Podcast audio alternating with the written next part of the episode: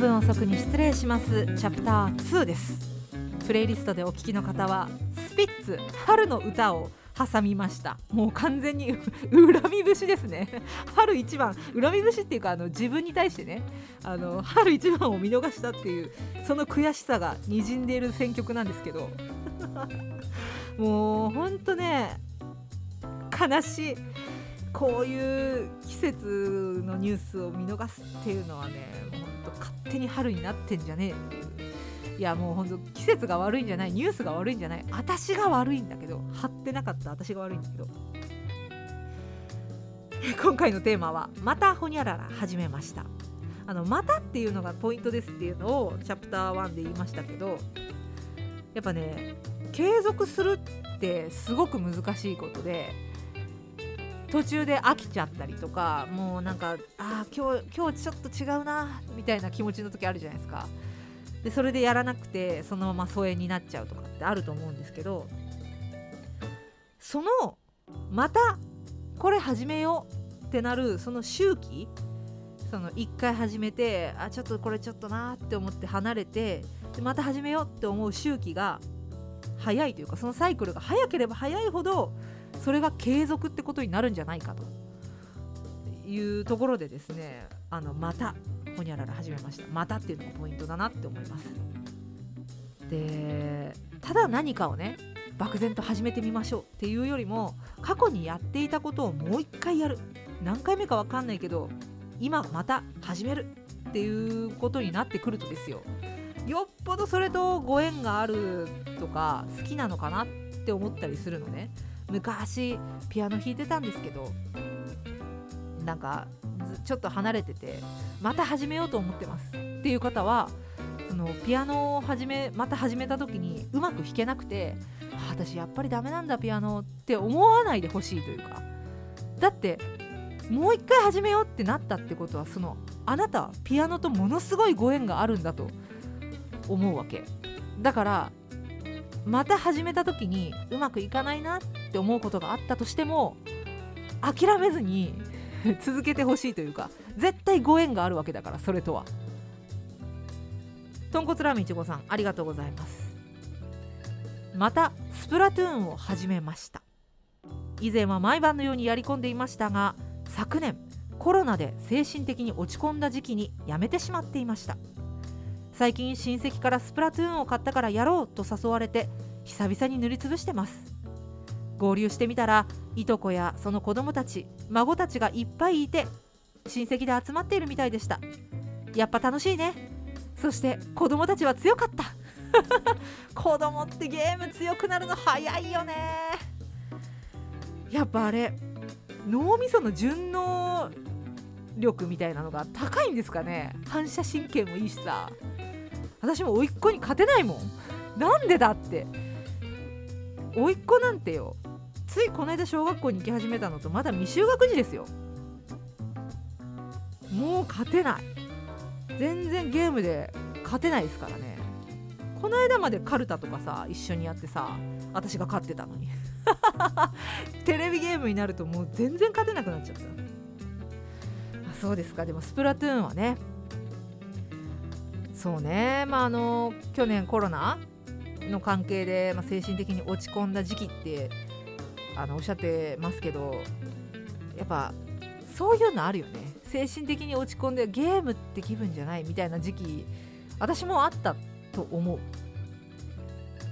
でもこうやってね親戚から誘われたわけでしょ。誘ってくれた親戚とはやっぱり強いご縁を、えー、持ってると思うので誘ってくれた親戚の方々そしてここで一緒にね遊んだ孫たちいとこたち子供たちっていうのはもう本当大事にその関係を育んでいったらいいと思う大事にしたらいいと思うしそしてスプラトゥーンはまた毎晩やり込んで 子供たちを任してやったらいいと思うわ。社会の厳しさを教えてやらねば。やっぱねあの小さい頃に気を使わない大人遠いけどその他人よりは遠くないみたいな近しい大人が挫折を 味わわせてくれるってすごい大事なことだと思う。大事な経験だと思うので。意地悪なおばさんだな私。そうそういうこと言っちゃうの。なんかそう思ってね、えー、豚骨ラーメン1号さんはスプラトゥーンの腕をさらにさらに磨いていただければと 思います。なんかスプラトゥーン3さ発売が発表されましたね。2022年あれ動画動画見た？なんかさ空とか飛んでるしさ新しい武器もあるっぽくてなんか弓矢みたいなのがあったかな？今もあるの？弓矢みたいな私完全にあのローラーのやつしか使わないんで 簡単なやつ。銃系？あの鉄砲水鉄砲系はねちょっと苦手なんですよ。もうローラーで塗りたくるのが好きなんですけどなんか新しい武器もあるっぽいしルールとかゲームのシステムみたいなものは割とねビジュアルとかもそんなに変わりないのかなって思うんだけど世界観みたいなのがちょっと変わってんのかなと思ってそこがねすごい楽しみですね個人的には。スプラトゥーン32022年に発売と。こりゃねスプラトゥーンはねうち兄弟揃ってゲーマーなんですよ。だからねあの兄も多分すると思うんであの兄弟でスプラトゥーンするのすごい楽しみですね。小さい頃からやっぱねお兄ちゃんとよく遊んでたからねゲームで。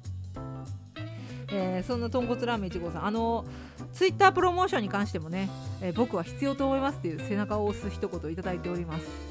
興味を持った方はどのように情報を得ればいいのかそう思いませんでしょうか？そうです。まさしくその通り。だからそうなのよ。ツイッターで引っ込み思案になってさ私ごときの情報なんて誰も興味ないだろうっていう気持ちがすごい強いんですけど私は。でも万が一100人に1人なのか1000人に1人なのか1万人に1人なのか分かりませんけど私のことにあ今チューマさん何やってんだろうって思ってくれた人のためにやっぱツイッターで今私何やってますみたいな ことは、えー、言った方が言っといた方がいいのが万が一ね興味を持ってくれた人のために私はちょっとツイッターを、えー、更新していこうかなっていう気持ちになりました。とんこつラーメンいちごさんありがとうございます。あとそれからね懺悔メッセージも来てるんですよね、えー、懺悔を求めるメッセージということで、えー、先日気温20度あり4月の陽気。焦ってます。暖かいと菜園の大根や株が花をつけ巣が入るからです。あ巣っていうのはあの、まあ、空洞みたいなやつのことですかね。毎日消費していますが食べきれないかも。原因は嫁さんが職場でもらってくるからです。食べきれない大根を配る方が多いのですが断りきれない嫁さんがもらってきてしまい菜園の大根は後回し。家の大根から食べようよ。これは懺悔してもらいたいですと。いただいておりますがそうか。豚骨ラーメン1号さんの奥様の周りはお野菜を作る方が多いのね職場で。うん断りきれない奥様の気持ちもすごいわかんだよね。私もなかなかね断れないもんね。なんかすごい悪意を持って何かをされた時ってまああんまないと思うけど相手の悪意って断りやすいじゃないですか。なんか向こうに悪意あんなって思ったらいや私はそんなのいらないですみたいなことは言いやすいけど相手が善意の時は断りにくいよね本当に。あー奥様の気持ちもようわかるなこれは。もうそうね。頑張って食べて。としか言いようがないですね。チュマンさん我が家の菜園の大根いりますか？中学の娘の足と同じ太さのマッチョ大根です。スーパーの大根なんて赤子のようってつけてくれてますがこれはこれはいけませんね。これは何らかのハラスメントですよ。お嬢さんに対して。大根と足を並べられるのはねもうほんとダメ。女性の足と並べてあの表現していいのはごぼうだけです。ごぼうのようなあいやごぼうもダメか。ほっそりされてる方でこうムチムチしたい方ムチムチな足に憧れている方からしたらごぼうって言われると嫌なんでしょうね。なんだろうね。女性の足と野菜をね並べちゃダメよ。並べていいのはカモシカです。カモシカの足って。いうのはねあの褒め言葉なんで。もう。あー。そう。だからね気持ちを張ってないとこれからはチャプター1でも言いましたけども圧倒的力の差がある場合は何らかのハラスメントに当たる場合がありますからね。父親と娘なんてもう圧倒的力の差がありますから。いまだに父親の権威的な 家庭では、えー、力の差がありますからそこはちょっと気をつけていただいて。最近あれなのかな？お父さん怖いっていうのあるのかな？私の頃はお父さんは怖いっていう時代でしたから。で私たちはね友達親子っていうのが出始めなんか走りみたいなのがいたようないなかったようなっていう感じだったと思うんですよ。でも母親に関しては友達親子っていうのが結構出始めてたけど父親とは友達親子ってあんまなかったもんな。やっぱりねあの地震雷火事親父お父さんは怖いっていう、えー、印象でしたけどね。まあ言うて私はですね父はもう私にベタ惚れでゲロアマだったんで 優しいパパでしたんであの私は勝手にお父さん怖いとは思ってたけどもうお父さんはいつでももうさっちゃんさっちゃんでしたから、えー、そういうところがねあの兄と私の兄弟の確執になったりもしたことありますけどどうなんかなパパと娘。圧倒的な力のえー、社会的力の差はあるんでしょうか？分かりませんが。とんこつラブ1号さんたくさんメッセージありがとうございます。えー、っとあの、まだもう1通メッセージ頂いてるんでえー、っとじゃちょっと次のチャプターでご紹介しますね。ちょいと挟んでチャプター3です。